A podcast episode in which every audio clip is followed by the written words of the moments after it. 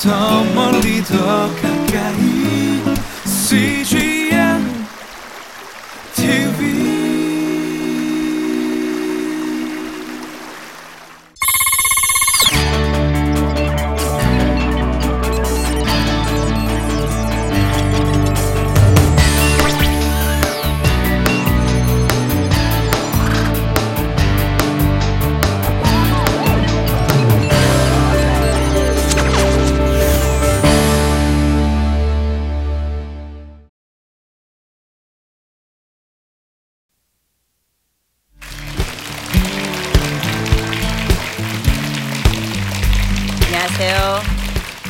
크리스티 김 선교사입니다. 여러분 반갑습니다.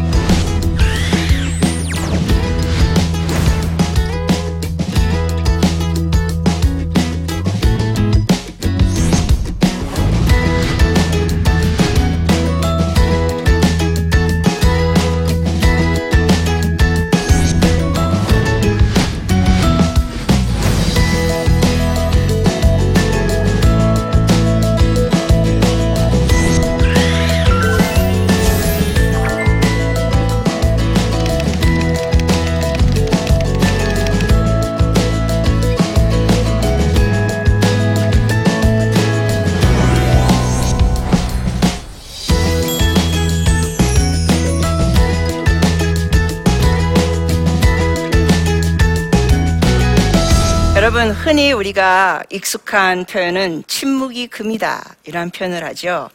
왜냐하면 우리가 쓸데없이 말을 많이 하거나 이럴 때는 정말 안 좋으니까 무게 있게 예, 입이 무겁고 이런 것을 좋은 표현으로 침묵이 금이다 할 때가 있습니다. 그런데 때로는 침묵이 금이 전혀 아닐 때가 있습니다. 즉, 다시 말씀드리자면, 우리가 입을 열어야 될 때가 있다는 것입니다. 말을 꼭 해야 될 때가 있다는 것입니다. 말을 해야 될 때가 있는데 침묵한다. 이거는 너무나 잘못된 것이 될 수 있습니다. 음, 여러분과 오늘 나누고 싶은 건 현재 이 시대의 이 사회적인 이슈들을 세 가지를 좀 나누고 싶습니다. 우리나라에 있는 이 세 가지 요소에 대해서 침묵하면 안 된다. 침묵이 이거는 전혀 금이 아니다. 그 중에 하나가 어떤 요소냐면 첫 번째는 여러분이 아시다시피 불과 며칠 전에 시청에서 퀴어 축제가 있었습니다. 인권이라는 이름으로 동성애자들의 인권을 지켜줘야 된다. 이런 명목으로 어, 퀴어 축제가 지금 벌써 몇 년째씩 벌어지고 있습니다. 시청은 서울의 심장 같은 곳입니다. 그 공공장소에서 어, 동성애자들이 너무나 정말 심하게 노출된 그러한 옷들을 입고 어린애들도 그 주위에 있는 장소인데 노출과 또 음란한 행위들을 하고 어, 심지어 성기 모양으로 만든 과자들까지 예, 판매하는 이러한 정말 말도 안 되는 일들이 허락되고 있는 것에 대해서는 결코 침묵하면 안 됩니다. 어떤 분들은 이런 표현도 합니다. 어, 자기 나름대로 사랑한다 그러는데 냅두면 되지 않냐. 우리에게 해를 끼치는 게 없는데 이런 말 합니다.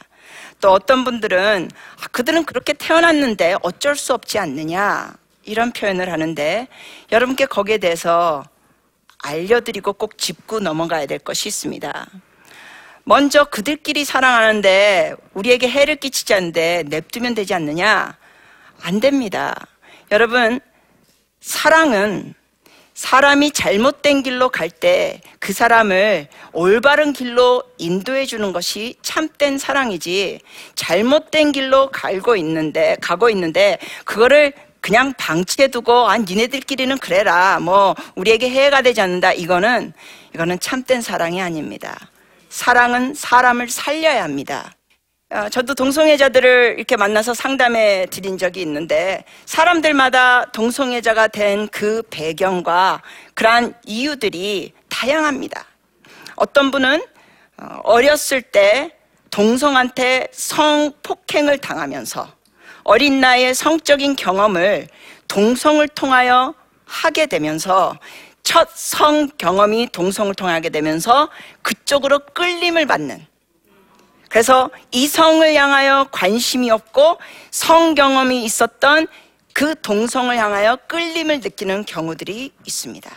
또 어떤 경우는 아버지가 자매님 같은 경우 제가 상담한 자매님 아버지가 어렸을 때부터 이 자매가 본 거는 아버지가 어머니를 폭행하고 구타하고 이런 걸 어렸을 때 보면서 어린 나이에 이 자매님 같은 경우는 아빠는 나빠, 아빠는 무서워가 어떤 식으로 또 확장이 되는 가치관이 되느냐면 남자들은 나빠, 남자들은 무서워.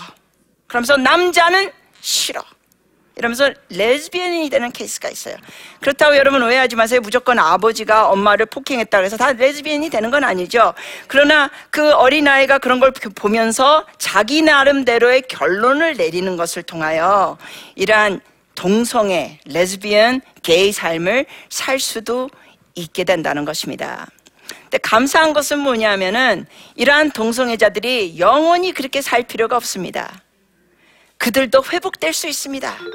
그들이 갖고 있는 그 잘못된 가치관과 생각, 자기가 내린 그 결론들을 버리고 하나님의 사랑을 깨닫게 되고 하나님의 그 진리의 말씀을 깨닫게 되면 탈동성애가 되고 정말 이성애자가 되면서 결혼도 하고 아이도 갖는 그러한 분들이 외국엔 특히 많이 계십니다.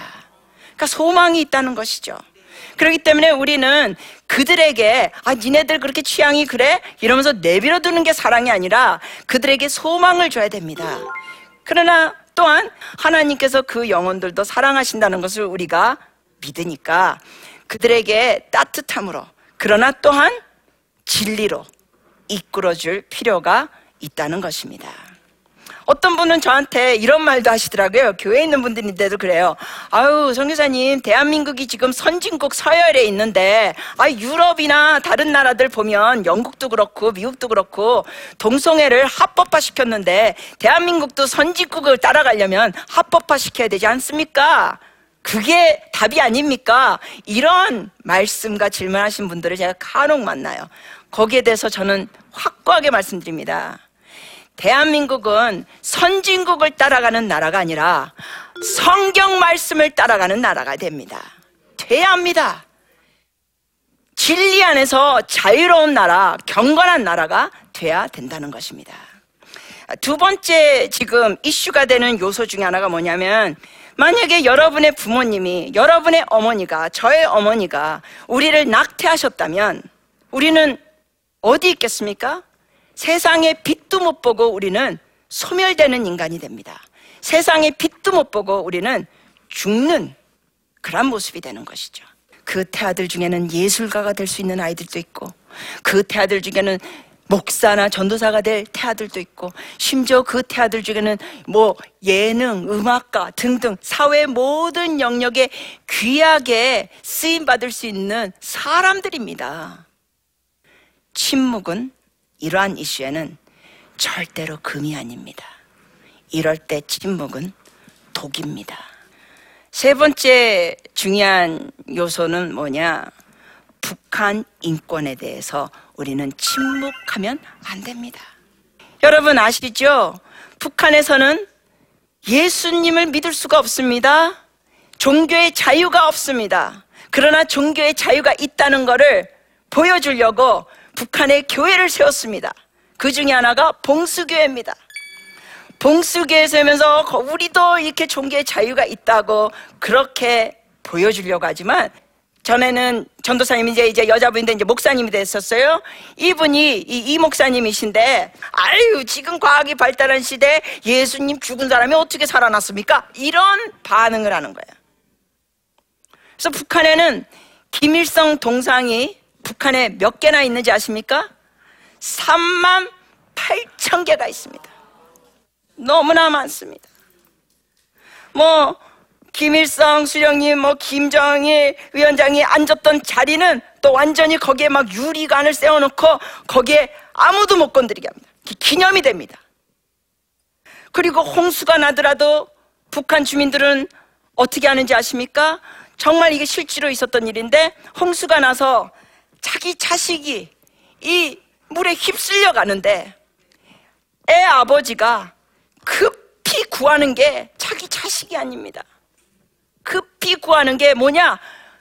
거실에 걸려 있는 집에 걸려 있는 김일성 수령님, 김정일 사진을 비닐봉지에 젖지 않도록 그걸 먼저 구해 놓습니다. 그리고 난 다음에 자식을 구하려 보니까 이미 아이는 이 물결에 떠내려가고 익사한 겁니다. 여러분, 우리나라나 다른 나라에서 자식을 먼저 구하지 않고 그 나라 지도자의 사진이 물에 젖지 않도록 비닐에 싸서 구하느라고 자식이 익사했다 그러면 우리나라나 다른 나라에서는 그 사람에 대해서 뭐라고 하겠습니까? 이건 말도 안 되는 거 아닙니까? 간접 살인이나 마찬가지 아닙니까? 그러나 북한 같은 경우는 어떻게 하는지 아십니까? 그 사람의 이름을 따서 학교 이름을 바꿔줍니다. 정말 소설을 이렇게 쓴다 그래도 너무 과하고 지나치다고 할 정도인데 지금 이거는 소설이 아니라 바로 불과 북쪽으로만 조금 더 가면 벌어지고 있는 현실입니다. 그러므로 우리가 침묵하면 안 되는 것 중에 하나가 뭐냐? 세 번째가 북한 인권이라는 겁니다.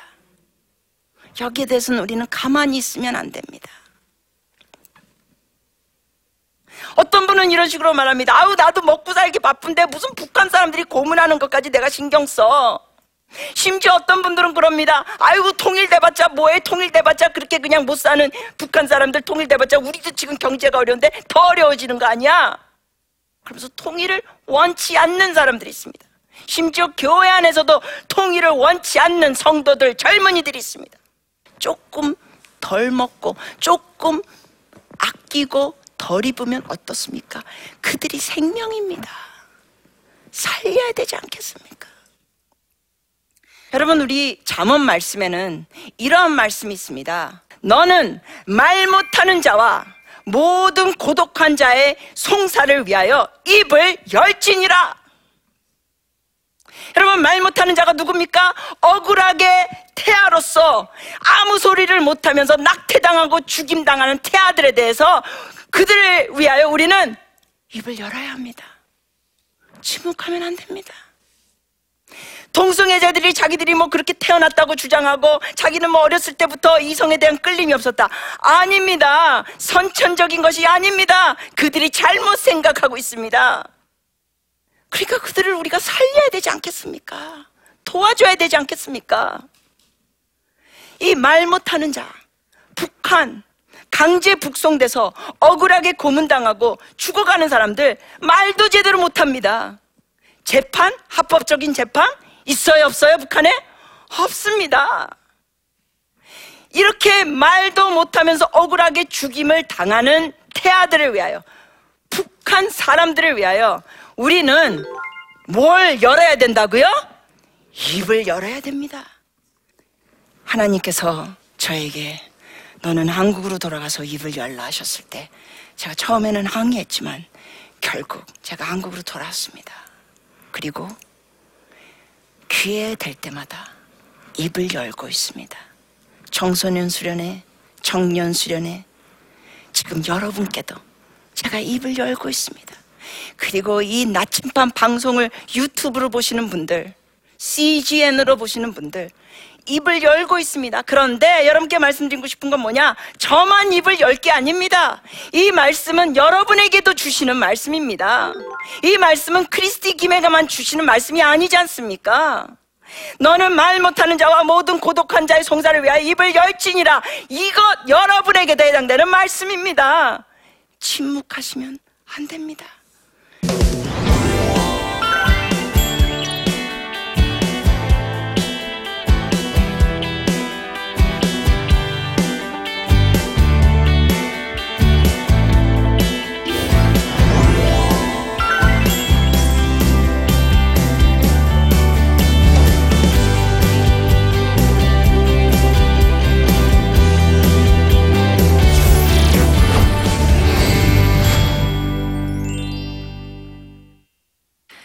여러분 혹시 이 강의를 들으시고 혹시 궁금하거나 질문하고 싶은 게 있으시다면 우리가 이 시간 다루도록 하겠습니다. 질문이 하나는 죄는 미워하되 죄인은 미워하지 말라는 말을 실천하기 어렵습니다. 죄를 지은 사람을 어떻게 대하여 할까요? 아주 좋은 질문입니다. 여러분, 우리는 예수님이 죄인을 대하셨던 그 본이 되는 모습을 우리는 본받아야 합니다. 예수님은 죄인을 어떻게 대하셨습니까? 특히 그 가늠하다 잡힌 여인. 그 당시에 가늠하다 잡힌 여인은 어떻게 대한 것입니까? 사회적으로? 돌로 쳐서 죽이는 시대예요, 그때는. 가늠하다 잡히면 돌로 쳐서 그냥 돌로 쳐서 그 자리에서 죽이는 거예요. 근데 예수님께서는 뭐라고 말씀하셨어요? 구부리고 쓰셨죠. 그리고 말씀하셨죠. 너희 중에 죄 없는 자가 먼저 돌을 던져라. 돌로 쳐라. 그랬을 때 어떤 사건이 벌어졌습니까? 나이 든 자부터 시작해서 점점 점점 젊은이까지 다 그것을 떠났습니다. 나이 든 자일수록 죄가 많을 거 아니에요. 더 오래 살았으니까. 그러니까 주님이 거기에서 우리에게 보여준 모습이 뭡니까? 죄는 미워하셨어요. 그리고 그 여인에게 뭐라고 말씀하셨어요? 더 이상 죄를 짓지 마라. 그래서 풀어주셨잖아요. 너를 정죄하는 자들이 어디 갔느냐? 그랬더니 그 여인이 뭐라 그래? 다 떠났습니다. 그래서 주님이 나도 너를 정죄하지 아니하노니 이 죄를 짓지 마라. 바로 그것이 우리에게 본이 되신 주님의 모습입니다. 그 사람은 극률이 여기시고 그 사람을 품어주시면서 그 죄는 잘못된 것이다고 그 죄는 떠나라고 그래서 우리가 이렇게 하기 위해서는 우리가 뭐가 필요하냐고요? 주님의 마음이 필요합니다. 그리고 또 필요한 건 이겁니다. 주님께서 죄인이었던 우리를 언제부터 사랑하셨습니까? 우리를 예수님 믿고 나서 사랑하신 것도 아니고 우리가 예수님 믿고 난 다음에 우리를 죽 우리를 위하여 죽으신 게 아니라 로마서 5장 8절에 뭐라고 돼 있습니까? 우리가 아직 죄인 되었을 때 그리스도께서 우리를 위하여 죽으사 하나님께서 우리를 향한 자기의 사랑을 확증하셨느니라. 즉 주님께서는 우리의 그 죄의 모습, 우리의 부족한 모습을 다 아시면서도 우리를 뭐 하셨습니까? 사랑하셨습니다. 품어주셨습니다. 그리고 우리가 주님께 나올 때 그 주님의 사랑을 받아들이고 주님을 사랑하게 될 때 우리는 어떤 모습이 있게 됩니까? 변화가 일어납니다. 왜? 나 같은 걸 이렇게 사랑하시다니. 그러면서 주님을 사랑하게 되면서 어떻게 됩니까? 여러분 주님의 사랑을 맛보고 이 순서가 아주 중요해요. 주님의 사랑을 먼저 받고 그리고 주님을 사랑하면서 나갈 때 어떤 변화가 일어나냐고요? 나를 이렇게 목숨 걸고 사랑하시는 주님을 체험하고 믿고 따르다 보면 그러면서 주님을 사랑하다 보면 내가 즐겼던 죄를 주님께서 싫어하신다는 것을 깨닫게 되면서 나를 이렇게 사랑하시는 주님을 마음 아프게 하기 싫으니까 죄를 멀리하게 되고 미워하게 됩니다. 그래서 우리는 주님이 우리를 얼만큼 사랑하셨는지 자꾸 깨달았고 우리가 죄인이었는데도 불구하고 주님께서 우리의 죄를 용서해 주신 걸 깨달으면서 여러분 주위에 이러한 죄인들을 보면 뭐 동성애자거나 뭐 낙태하는 여성이나 뭐 북한 인권에 대해서 아 뭐 그게 뭐 중요하냐 이렇게 생각하는 사람들 말하는 사람들 만날지라도 어떻게 해야 됩니까? 아 저들이 아직 잘 몰라서 저래. 그러면서 그들을 품어 주십시오. 그리고 은혜롭게 이 진리를 알려 주십시오. 네, 어쩔 때는 우리가 어떤 실수를 범하냐면 진리를 너무 그냥 쏴재기면서 말할 때가 있어요. 그건 안 돼! 그건 멸망하는 거야! 그 지옥이야! No. 진리를 말하지만 뭐 안에서 말하라? 사랑 안에서 말하라. 그렇게 하기 위해서는 뭐가 필요하다고요? 주님의 마음이 필요합니다. 그리고 주님께서 우리의 죄인된 모습을 아시면서도 사, 사랑하셨다는 것을 우리가 계속 기억해야 합니다. 그 은혜를 기억해야 합니다. 두 번째 질문 좀 보시겠습니다. 사회적으로 예민한 문제에 대해 말하면 싸움이 날까 두려운 마음이 듭니다. 어떻게 하면 지혜롭게 말할 수 있을까요? 네, 정말 좋은 질문입니다. 좀 전에 우리가 나눴던 이러한 동성애와 낙태, 또 북한 인권 등등 이런 것은 정말 사회적으로 예민한 것이고 또 이러한 의견이 다르고 이념이 다르다 보면 말다툼이 될 수도 있습니다. 그럴 때 우리가 어떻게 지혜롭게 말할 수 있을까요? 사실 이건 쉬운 질문이 아닌데요. 저는 이렇게 말씀드리고 싶습니다. 우선 첫 번째, 사람을 두려워하지 마시기를 부탁드립니다. 하나님의 말씀에 사람을 두려워하면 올무에 걸리게 되거니와 여호와를 경외하는 자는 안전하리라.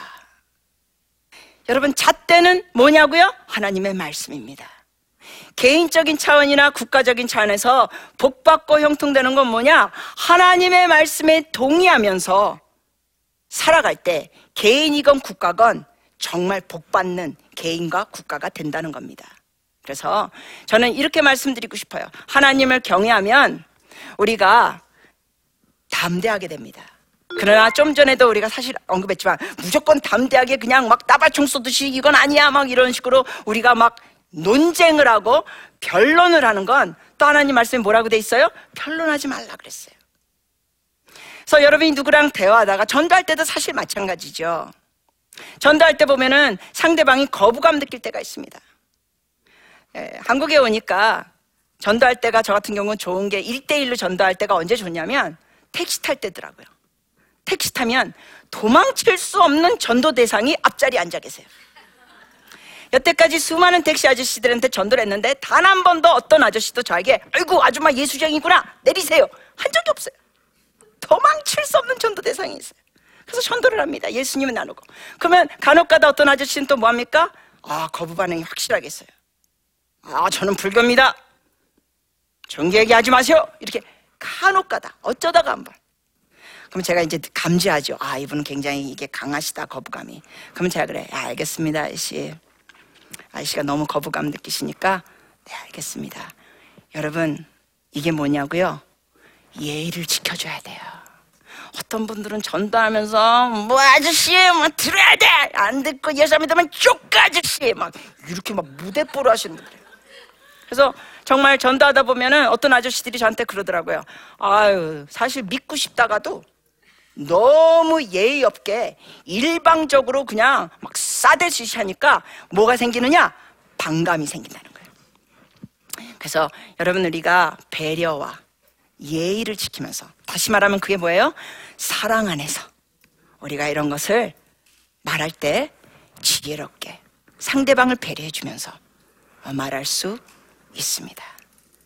그래서 하나님을 경외하시고 사랑 안에서 배려하는 마음으로 여러분이 잘 나누실 수 있기를 그래서 논쟁과 다툼 속으로 가지 않도록 우리가 말할 때와 침묵해야 될 때를 분별하면서 입을 열고 말해야 될 때 담대하게 사람 눈치 보지 않고 그러나 사랑 안에서 우리가 말을 할 수 있기를 바랍니다. 감사합니다.